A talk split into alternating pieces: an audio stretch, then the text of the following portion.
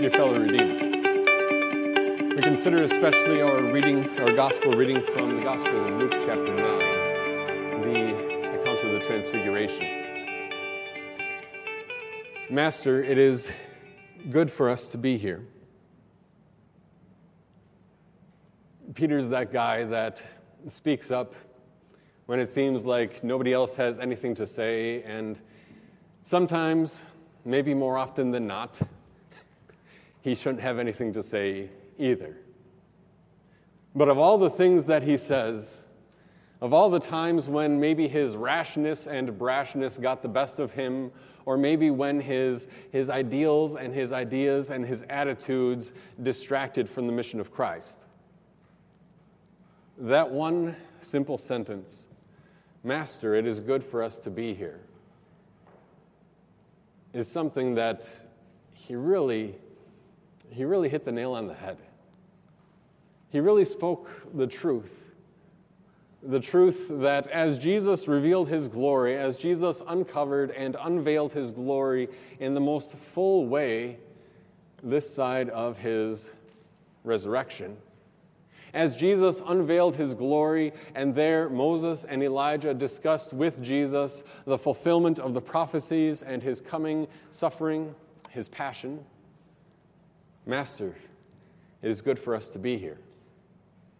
Here at this mountain, Peter and James and John, yes, weighed down with, with sleep and weighed down with heavy hearts because Jesus has been talking about his upcoming crucifixion. And Jesus has been talking about the fact that he'll be betrayed to death and handed over and crucified. Master, it is good for us to be here. Because in this, in this transfiguration, as Jesus reveals his glory, he doesn't do so simply to, to entertain us. And he doesn't do so with an empty promise that things will get better if you just hope for a better tomorrow. He reveals his glory so that you and I can have confidence and certainty in who he is. That was the whole point of his teaching all the way back in his first sermon at Nazareth and all of the miracles leading up after that. That was the point of all of his teaching and his preaching and the miracles of, of raising the dead and healing the sick and multiplying the loaves for the 5,000 and for the 4,000 and the entire like two and a half year ministry that we can press into two months. The entire purpose of that ministry and both revealing his glory in the miracles as well as revealing his glory in his teaching is to give you certainty and confidence in who he is. That this Jesus wasn't some, simply some great teacher and rabbi from Nazareth. That, and that this, this Jesus wasn't distant from the suffering of human life, but quite to the contrary that this Jesus is the same baby that the shepherds came to worship and visit, the same one whom Simeon and Anna held, and who, as Simeon said in, in his Song of Simeon, as we call it, now let your servant depart in peace, for I have seen your promised incarnate saving word. That this Jesus Christ, the Son of Mary, roughly, you know, a man in his early 30s here at the time of the Transfiguration, is at the same time eternally God, the one through whom all things were made. And he walked with people on this earth in order to win your salvation. And this time here at the Mount of Transfiguration is to give believers confidence and certainty that their God, yes, He hides His glory so that He can be with them. That this Jesus is exactly who He had promised to be, and that He would continue to be with His people even after He ascended into heaven. That this Jesus would continue to hide His glory in order to be among His people, exactly as He did so during His ministry and that this Jesus would reveal his glory in, in both the, the words that he gives, that scripture that you open, and he would, re, would reveal his glory in the miraculous things that he does.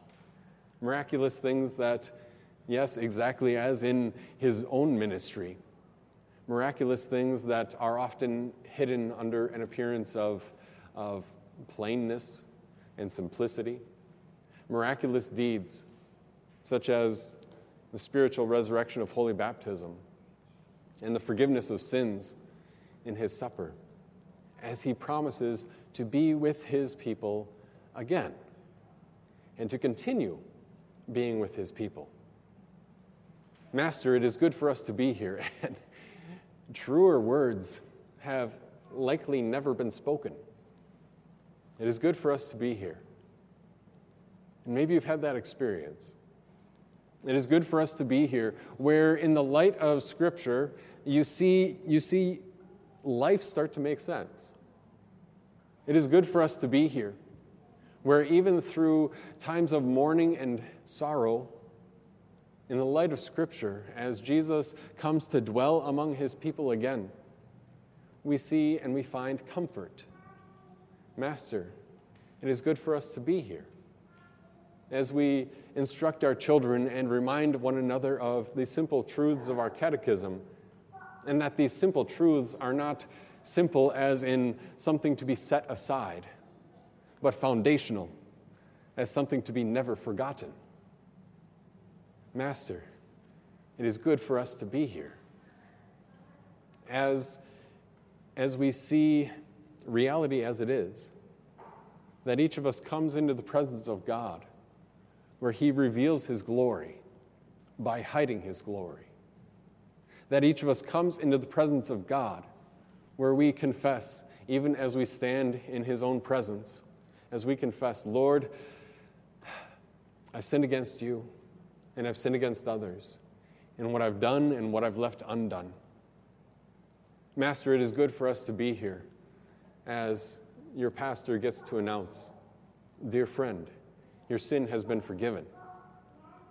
Master, it is good for us to be here as we, as we hear the history of our salvation, dating back in today's reading at least to Moses at Mount Sinai. As Paul explained, that that old covenant, that conditional covenant between the Israelites and God, where God said to them that I will be your God if you keep my commandments, that that covenant is superseded by the covenant of grace and the promise that God made to Abraham. That promise first declared in Genesis chapter 12 that through Abraham's descendant, all nations would be blessed. And perhaps as Moses put pen to parchment somewhere around 1400 BC, he was waiting and watching and wondering. And here at the Mount of Transfiguration, we've got the person. That's the fulfillment. We've got the person as Jesus talks with Moses about his upcoming departure and all the promises that God had made to Abraham fulfilled. Master, it is good for us to be here. And that other guy, Elijah. Elijah, who, if you read it, it looks like he's the last prophet of God holding on by his very fingernails. And he goes through this emotional crisis and breakdown immediately after Jezebel had threatened his life.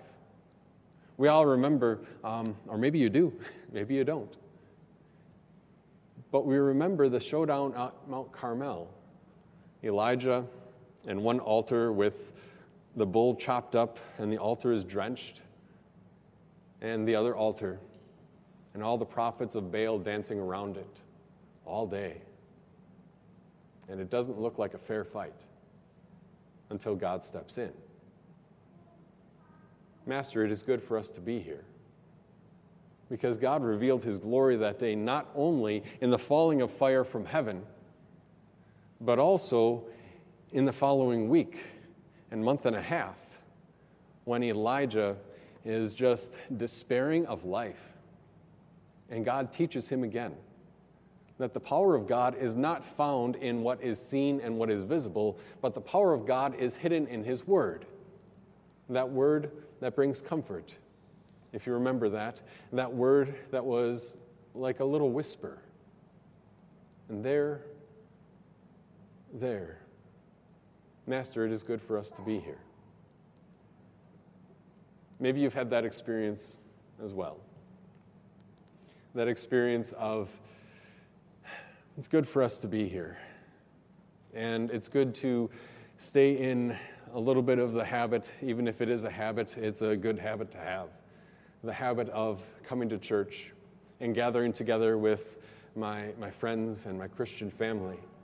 To be encouraged not only by the words that we hear and the songs that we sing and the sacrament that we receive, but even after that, to be encouraged by the fellowship that we share, the faith that we declare, and the time spent together around the Word of God. Master, it is good for us to be here. Because you know, it's not for a long time that we get to stay on this mountain.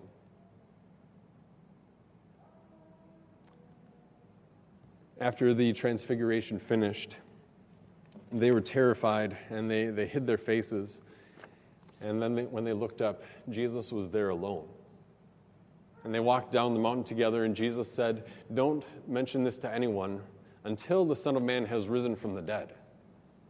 And they kept it quiet, discussing among themselves what it meant to rise from the dead. And there at the bottom, the base of the mountain, back in the valley, there is a man who has brought his son who is possessed by a demon. And shortly after that, Jesus resolutely sets his face toward Jerusalem, marching on toward what everybody knows will be his betrayal and his death.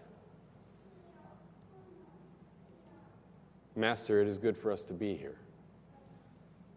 It is good to pause for a moment on the mountain with Jesus as he reveals his glory so that we have confidence and certainty in who he is that the events of the upcoming Lenten season are not some chance accident, because he is not merely some good teacher, but that the events of the upcoming Lenten season and his betrayal by his closest friends and his crucifixion by the unjust government, that the events of that upcoming Lenten season are part of his plan to bring you salvation and he reveals his glory to give you confidence and certainty in that fact. Because even though, even though it is good for us to be here, at some point we have to walk back down that mountain. And what do you find? What do you find back down that mountain when you get back to your everyday life? When you get back to the pain of life in a sinful world? When you get back to the 24 hour news cycle that never gets anything right, but they still try.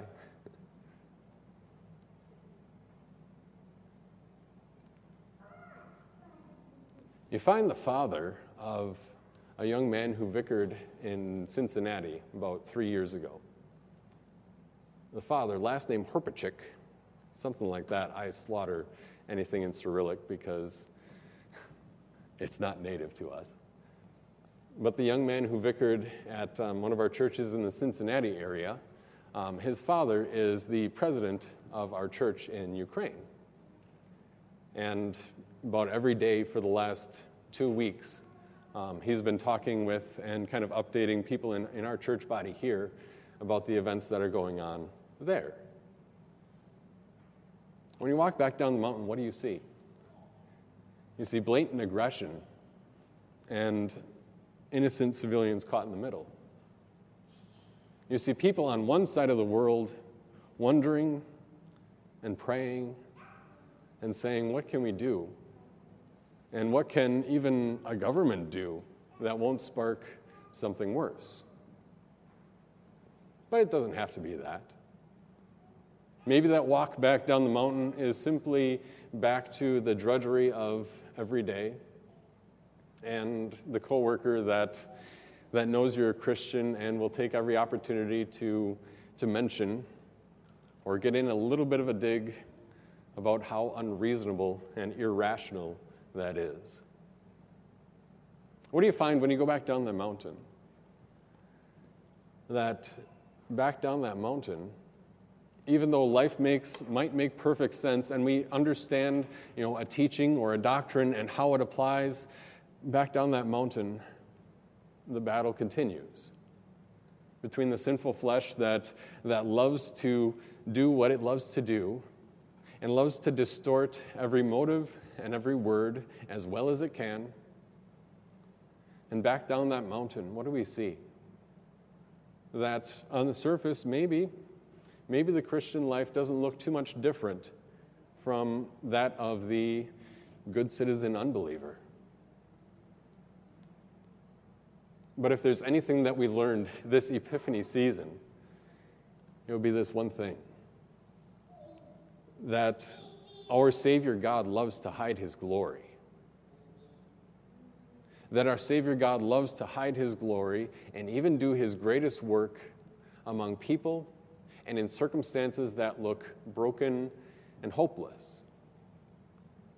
That when Peter, James, and John walked back down that mountain, they didn't leave Jesus up there.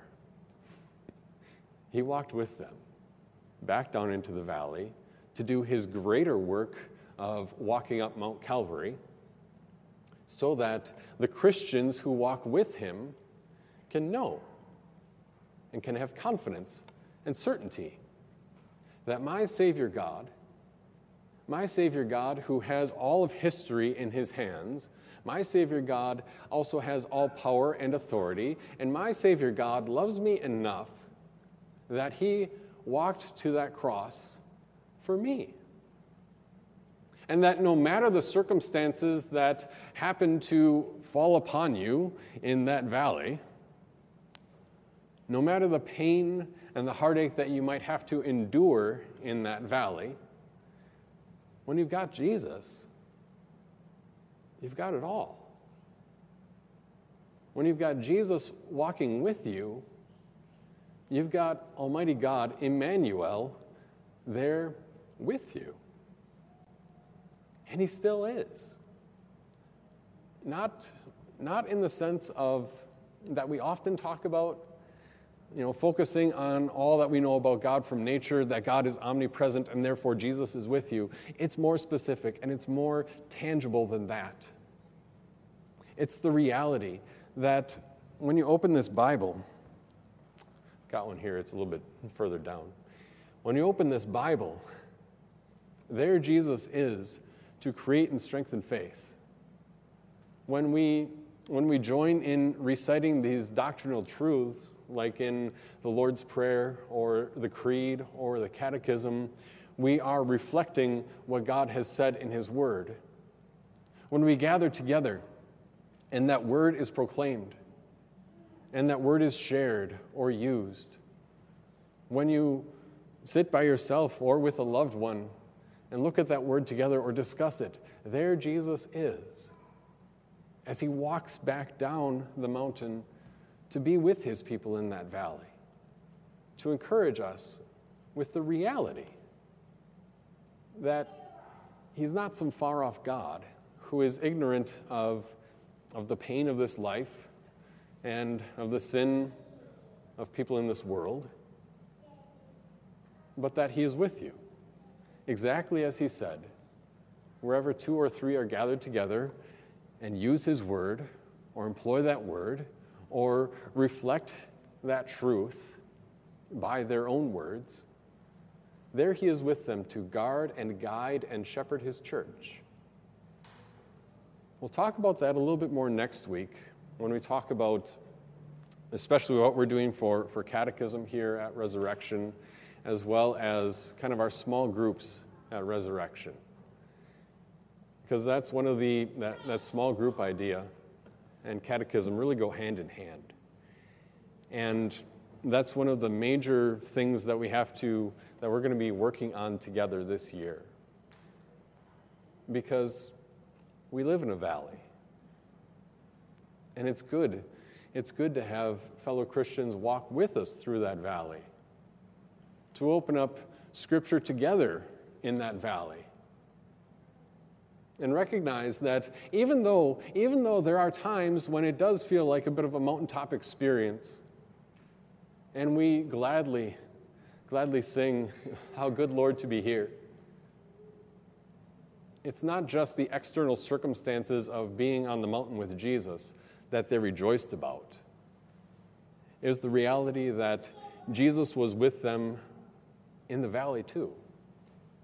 That Jesus continues to be with believers on the other side of the world, just as he is with you. That Jesus continues to build his church through this word exactly as he promised. That, that when believers gather together and use this word, there he is to bring the comfort and certainty that only he can bring. That he hides his glory in order to reveal his glory. That he uncovers and unveils this glory through his word. So that you and I can say, you know what, no matter the circumstances, painful and distressing that they are, no matter the circumstances, I know that the Jesus of Christmas is still our Emmanuel today. Amen.